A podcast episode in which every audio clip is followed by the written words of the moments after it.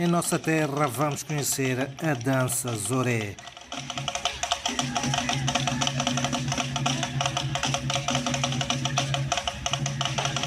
Esta dança, diz a história, começou a ser executada pelas gentes da localidade de Golo, uma área remota do extremo sul do distrito de Umuine, na província de Inhambane, no sul de Moçambique.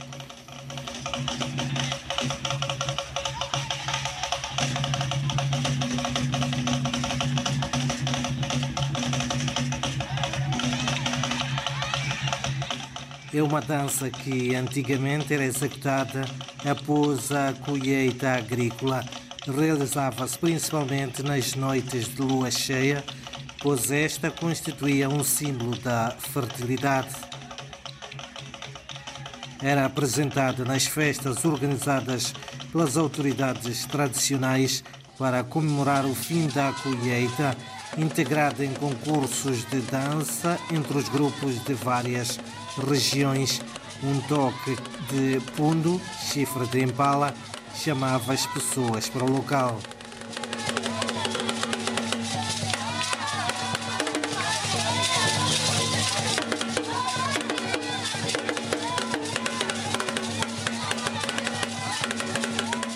Inicialmente, a dança Zoré não era praticada por crianças, mas por adultos, homens e mulheres. Os homens realizavam movimentos fortes e vigorosos.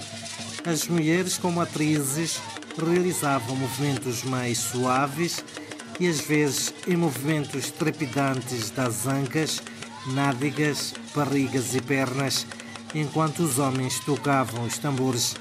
As dançarinas formam um semicírculo com os tocadores à frente e entram duas a duas para o meio, disputando entre si a primazia de continuar a dançar com outras.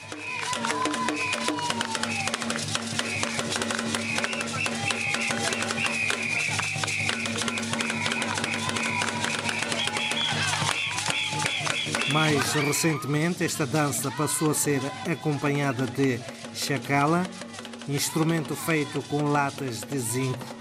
Enquanto dançam, as mulheres utilizam apitos e chocalhos, feitos atualmente com latas de leite, no interior das quais se põem sementes. As canções entoadas nos seus coros tiveram sempre como tema dominante a crítica social referindo-se aos régulos e chefes que maltratavam a população, as mulheres que abandonavam a família.